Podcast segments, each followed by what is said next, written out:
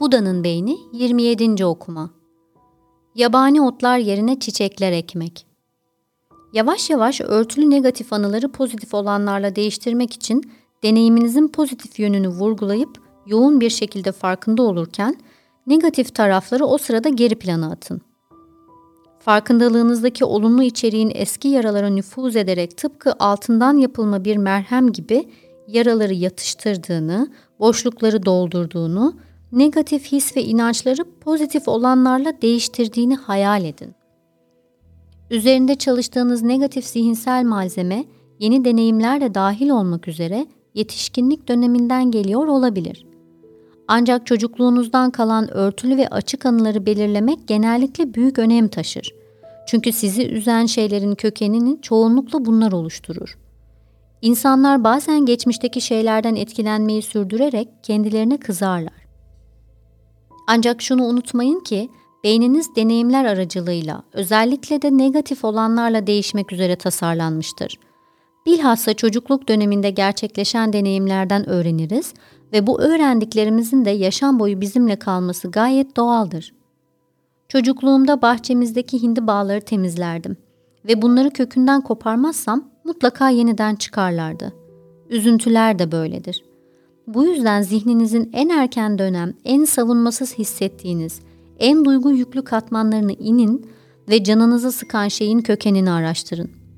Biraz pratikle ve kendinize karşı anlayış geliştirirseniz, olağan şüphelilerin, tekrar eden üzüntülerinizin derin kaynakları kısa bir listesini çıkarır ve kendinizi rahatsız, endişeli, incinmiş veya yetersiz hissettiğiniz her anda rutin olarak bunları düşünmeye başlarsınız.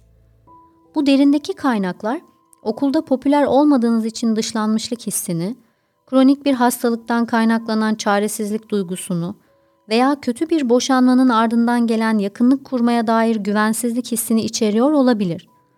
Sorunun kökünü bulduğunuzda iyi şeyleri içselleştirin. Zaman içinde bunların üzerinizdeki etkisi azalacaktır. Böylece zihin bahçenizdeki yabani otları söküp yerlerine çiçekler ekmiş olursunuz.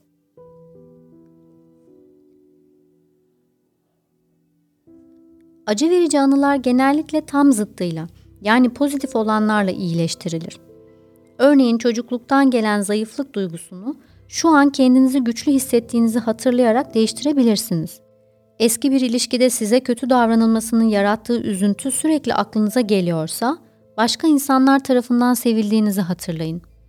Ve bu duyguların içinize nüfuz etmesine izin verin. Dilin gücünü kullanarak kendinize şöyle şeyler söyleyin. Tüm bunları atlattım ve artık beni seven bir sürü insan var.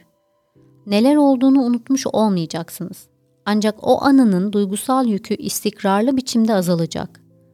Asıl mesele acı verici deneyimleri bastırmamak ya da keyifli olanlara yapışmamaktır. Bu bir nevi ihtirastır ve ihtiras da acıya yol açar.